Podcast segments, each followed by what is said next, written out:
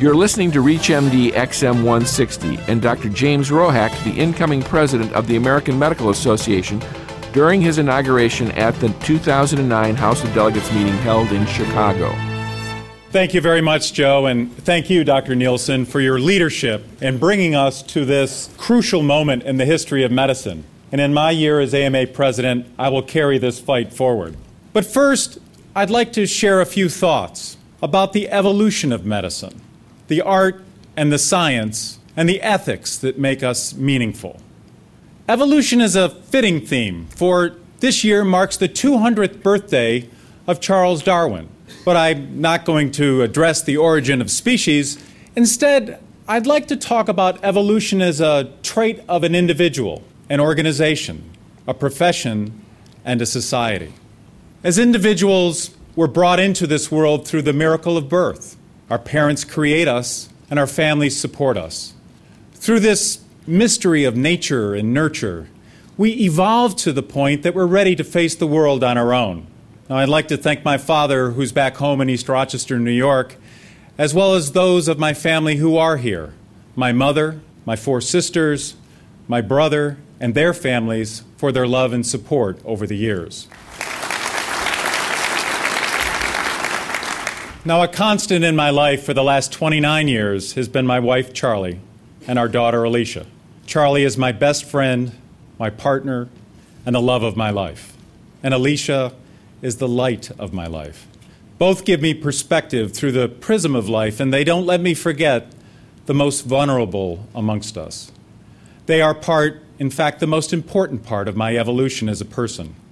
And I thank each of you for allowing me to be here tonight and stand as president of the American Medical Association. Now, when I was 18, I left East Rochester to travel to Texas. Now, as journeys go, it may not have been as dramatic as early man braving the Bering Strait, but the impulse was the same uh, to leave, leave behind the drifts of snow and find south a warmer place. And in Texas, I came of age. What I am is a physician. I owe to the formal as well as the informal education I've received from colleagues at the University of Texas Medical Branch at Galveston, the Texas Medical Association, Scott and White Healthcare, Texas A&M Health Science Center, and the National Quality Enterprise. They are part of my evolution to this time and place. For all of you who enabled me to succeed and allowed me to fail, and yet it made it possible for me to learn.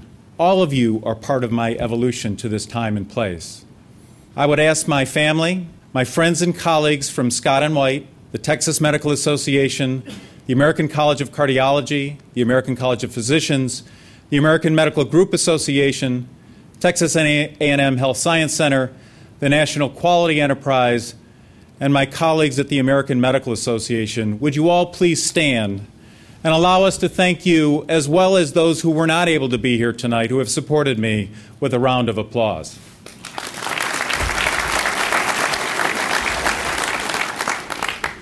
Now, Charles Darwin, who knew something about evolution, wrote that what separates man from animal is a uniquely human trait that those suffering from illness or injury we save from harm call it compassion or altruism or even enlightened self interest. Our medical men exert their utmost skill to save the life of everyone to the last moment, he said. And Darwin, who dropped out of medical school, didn't mean this as a compliment. But the notion of survival of the fittest has never been at home in medicine. Since recorded time, the human race has searched for a purpose. Different civilizations, in different places amid different conditions, driven by different cultural and material needs, still share common themes. All have found a place, a need for spirituality, a recognition that the spark of life on this planet may be forged from a higher force, and as such, it is sacred. As human beings, we seek out each other for the caring and compassion a safe place provides. Now, this impulse has driven physicians to evolve. an evolution from the shamans who provided just a hope of physical healing, but always comforted the spirit. Through Hippocrates and Galen, through the pursuit of the four humors, through the use of leeches and foxglove, the black bag, the house call, the HMO, medicine itself has gone through its own epic changes through the centuries. But what hasn't changed is the soul of medicine, the capacity to listen, to touch, to show a fellow human being our willingness to serve. Now, there are those who say that the art of medicine is a lost art, that the intangibles of healing have been eclipsed by the coldness of performance measurement, the boundaries of documentation, and the realities of liability. Well, like it or not, these are the components of what it means to be a physician in America in 2009. But there's no reason that the regulations and paperwork imposed upon our profession can't be made to coexist with the art of medicine. Indeed, they must.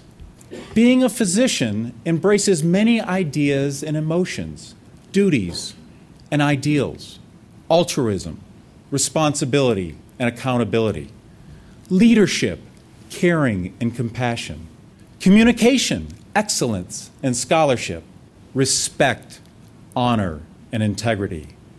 These are the hallmarks of being a professional, and yet they also frame the canvas of the art of medicine, and all are the products of the evolution of medicine.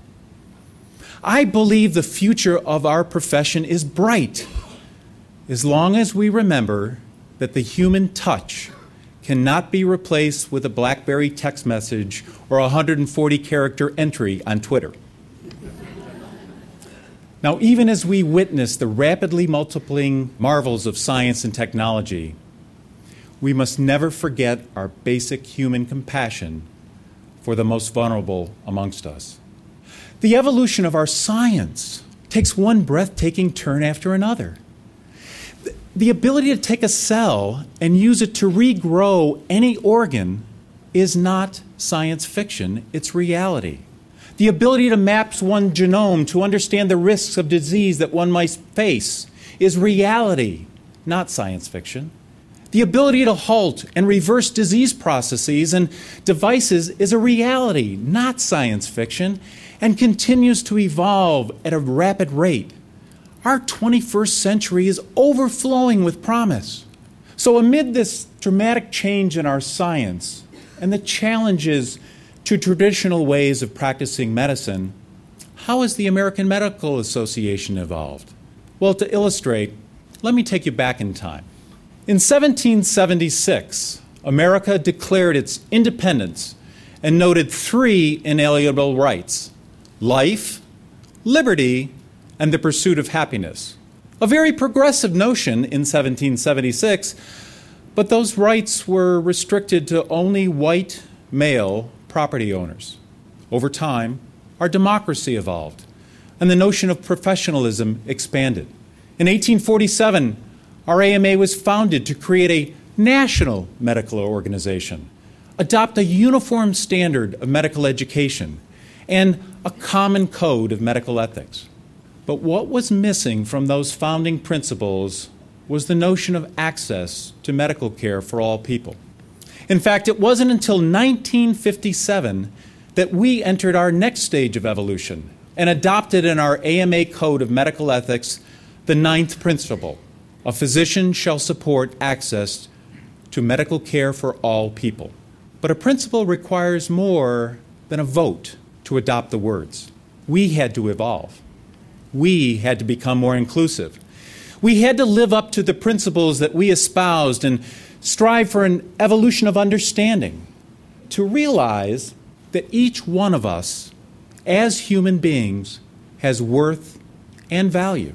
And it's for this reason I firmly believe, and I'm excited that we are ready in 2009 to fully embrace that principle for all our good intentions has gone unrealized for 50 years. That we as a nation are ready to have health insurance coverage for all Americans.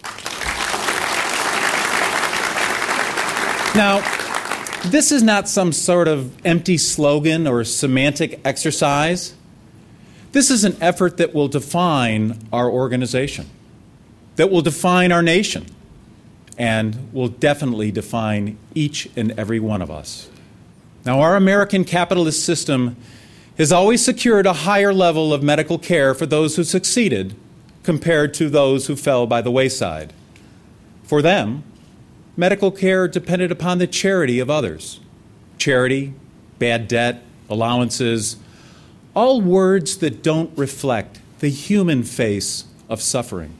And we have learned that those without health insurance, who can't afford a visit to a personal physician, who access care only through an emergency department, live sicker and die younger. In the wealthiest, most technologically advanced society in the history of the world, that is unacceptable.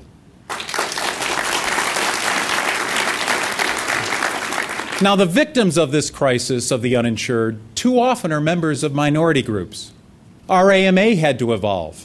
In the past, we tolerated discrimination in our membership toward many groups African Americans, women, international medical graduates, those in group practice, and those with different se- sexual orientation. Ethnic, racial, gender minority groups that are already faced with disparities in care. Our profession and our society has evolved, and this state of disparities can no longer be tolerated. We have practical solutions available, such as increasing educational opportunities, including the option of medical school for those who have suffered discrimination over the decades. Our AMA Foundation is addressing this situation by granting minority scholarships. Our Minority Affairs Consortium and the Commission to End Health Disparities, formed with the National Medical Association and the National Hispanic Medical Association, contributes to the Doctors Back to School program in elementary and high schools which offers role models and mentors for students in medically underserved areas. But more needs to be done. The process needs to evolve. And that's why I'm excited about this year working with my fellow graduate of the University of Texas at El Paso, Willarda Edwards, as she becomes president of the National Medical Association. What a great invocation she gave tonight. Thank you, Willarda.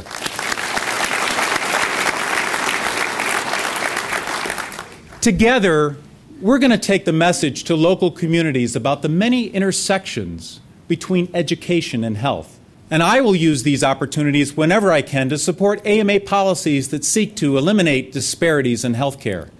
Every physician in this nation should know that they can make a difference, and every physician should do so.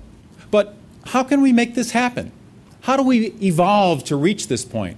For the sake of our society, America is now challenged to reform our entire healthcare system, to combine both the individual and curative and the social and preventive.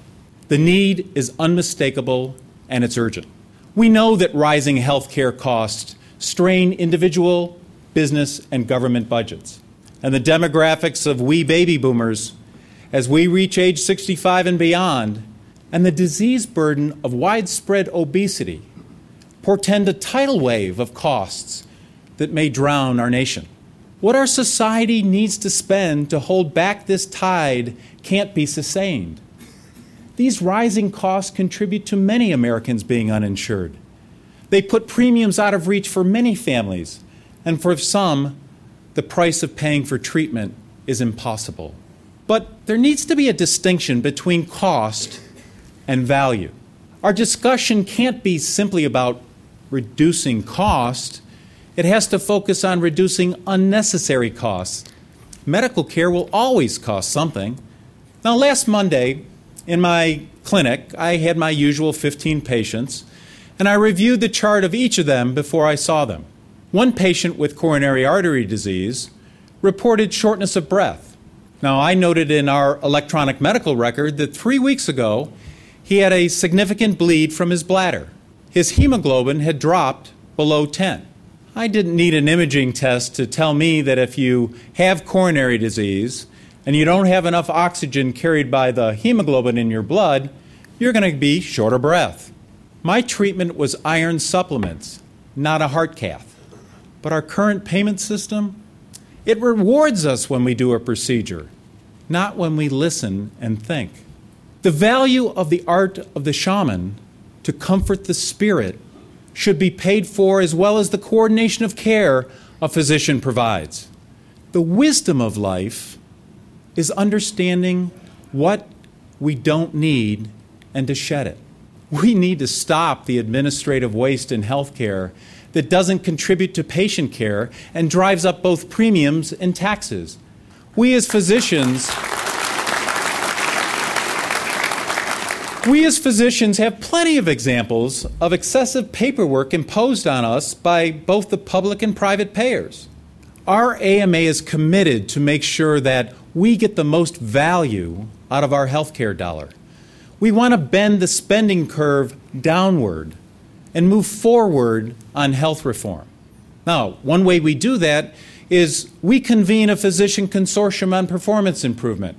We bring together the national specialty societies and state associations and to develop measures to provide the best practice for patients to improve healthcare quality and value.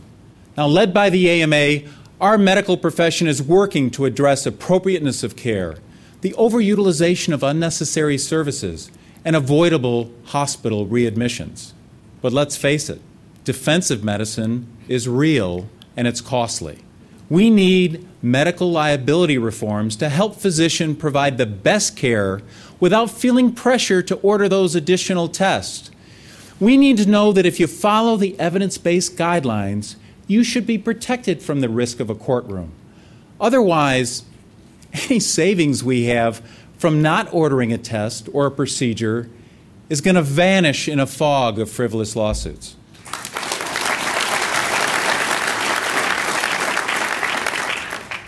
All Americans have to be part of this evolution.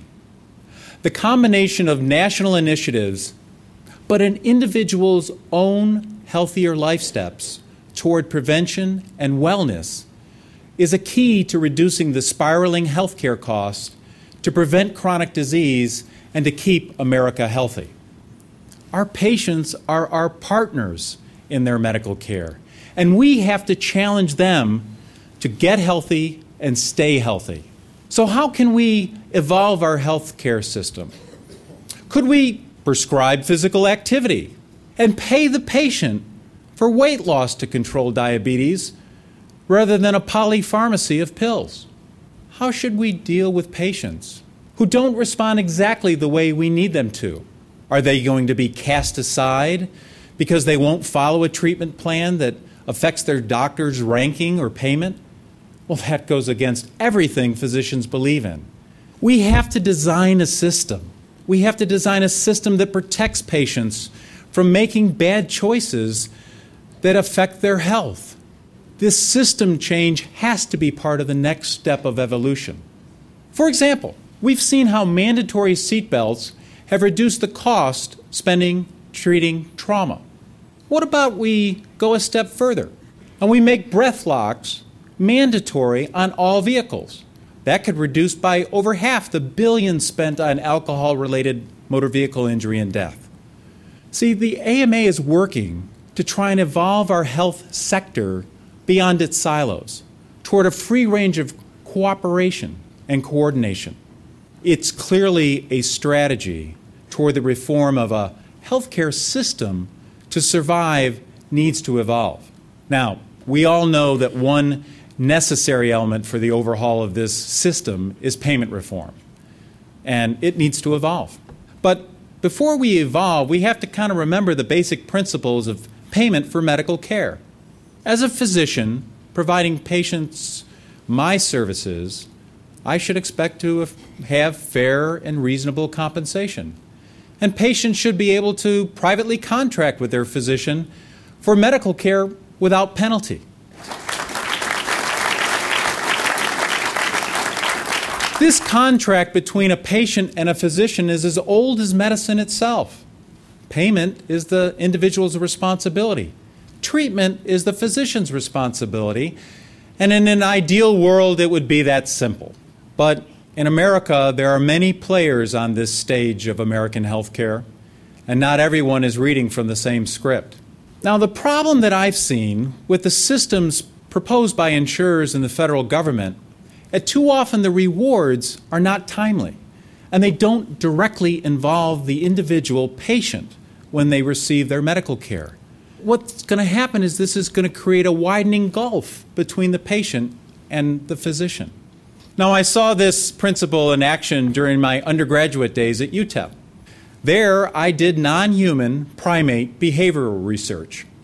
So, if a banana pellet only dropped once a year, our primates wouldn't push that lever very long. And as Homo sapiens, our DNA is very similar to those primates. What this experience has told me and showed me in my day to day life as a physician has led me hard to think about how could we change health policy to help us evolve to that next future of an evolved relationship between the patient and the physician. So let me make a few observations about some of the possibilities, a little out of the box thinking about what the future might hold. For instance, imagine if we evolved the payment system so that those who pool money, either through premiums or like a private insurer, or the government, who pools it through taxes, pays a standard base fee for medical care where it's provided, regardless of where the patient lives. Then the physician, or patient centered medical home, or hospital, or accountable care organization could decide if they want to charge an additional service fee. If the patient couldn't afford the pay, a physician wouldn't be obligated to charge the fee. Under current law, that's illegal. If the fee is charged, then the patient would decide if the medical care they received met their expectations, whether it met the goals of timely, safe, equitable, efficient, effective, and patient centered care. They would either pay the fee, or if not, they would provide feedback on why their expectations were not met. In my experience, this would evolve quality care much faster than any government or insurer proposal that I've seen because it provides real time feedback for quality, it makes both the patient and the physician accountable to each other, yet still preserves the pooling needed to make health insurance affordable. It's worth remembering the words of Nobel Prize winning economist Milton Friedman, who said, if you spend your own money on yourself, you're very concerned about how much is spent and how it's spent. But if you spend somebody else's money on yourself, you're not too concerned about how much is spent or how it's spent. Our federal government now pays for more than 56% of health care in America. So, if the use of federal taxes to significantly pay for health care defines a public plan, actually one already exists. It's called the Federal Employee Health Benefit Plan. So, why don't we let individuals whose employer doesn't provide health insurance coverage buy into that federal plan with advanceable tax credits inversely related to their income? And I'd like to add my own modest proposal. Perhaps we can start linking federal spending priorities by linking the health premiums of elected officials to those of their constituents.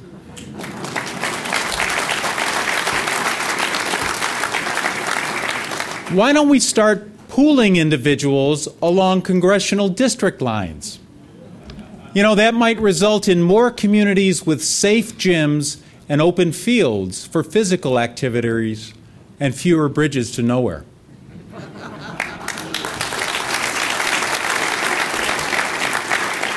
Now, payment is just one piece of the health reform puzzle. It's important, but it's not the defining trait of medicine. Our ninth principle of ethics trumps all. A physician shall support access to medical care for all people. And as these payment scenarios evolve, that principle is paramount. We will still care for our patients, no matter what. Our AMA's proposal for health system reform delivers the sort of strong, evolutionary changes we believe is the best way to deliver the best care we can to the largest number of people with the best value. Evolutionary change, not revolutionary chaos. Radical plans may lower costs in the short run, but in the long run, it's going to cost us all dearly. Our American healthcare system is getting sick, and it's getting worse. And if we approach change with a hatchet instead of a scalpel, we're going to lose the patient. I can promise you this our AMA is committed to offering guidance, our expertise, the benefits of our relationship with our patients, and the powerful voice of our profession to help the powers that be make the right decisions.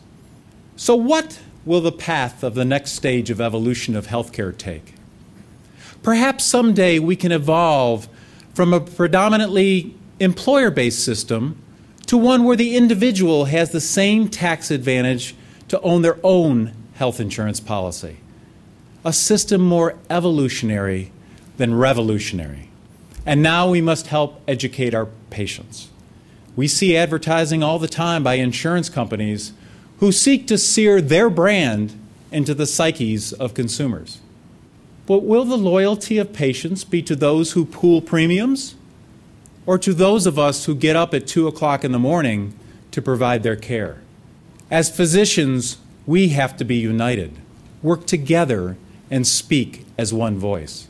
My greatest fear is that the increasing specialization in medicine, when we are threatened by government or payers, is going to force us into warring tribes. For when survival is threatened, those who change survive. And the evolutionary gain is not always to the swift, the strongest, or the most intelligent, but it's to the one who's most adaptable. And if we as physicians scatter amongst the banners of specialty, and fragment ourselves amongst organ, gender, age, limb, diagnostic, and therapeutic components of being a physician, we forget the lessons of what being human means. As humans, we are the sum of all our parts physical, emotional, and spiritual. And these must act together to function best. As physicians, we must act together to function best. We must act together to stay strong for our profession, and we must act together for the sake of our patients. It's all part of the evolution we as living beings, as physicians, have always done and will always continue to do, as individuals, as organizations, and as society. In this extraordinary moment in our history, we as physicians must, must not only anticipate change or respond to change or adapt to change, we ourselves must be the change we hope to see in our healthcare system. I'm excited about it, and I'm confident we can do it. Confident that we will continue to evolve as an organization that embraces the challenges of the 21st century practice of medicine and meets them with science with innovation and creativity. To lead the way toward a uniquely American system that discards what doesn't work, builds on what's strong, and offers strong innovation, value, and access. And most of all, stays true to our ninth principle of medical ethics to support access to medical care for all people. This evolution of the AMA reflects our dedication to provide affordable, quality health insurance coverage, not just for some, but for everyone. Throughout the centuries, the science of medicine has evolved, but the art of medicine remains the same caring, comfort, and compassion. Remember this as physicians, we are blessed, and with that comes a great responsibility. We must hold true to our ethics as the evolution of American healthcare un- unfolds. And never forget that we as a profession exist for the patients we serve. Thank you. God bless America, and God bless our AMA. You've been listening to Reach MD XM 160 and Dr. James Rohack, the incoming president of the American Medical Association during his inauguration at the 2009 House of Delegates meeting held in Chicago. For continuing coverage or to listen to President Obama's speech in its entirety, please go to www.reachmd.com.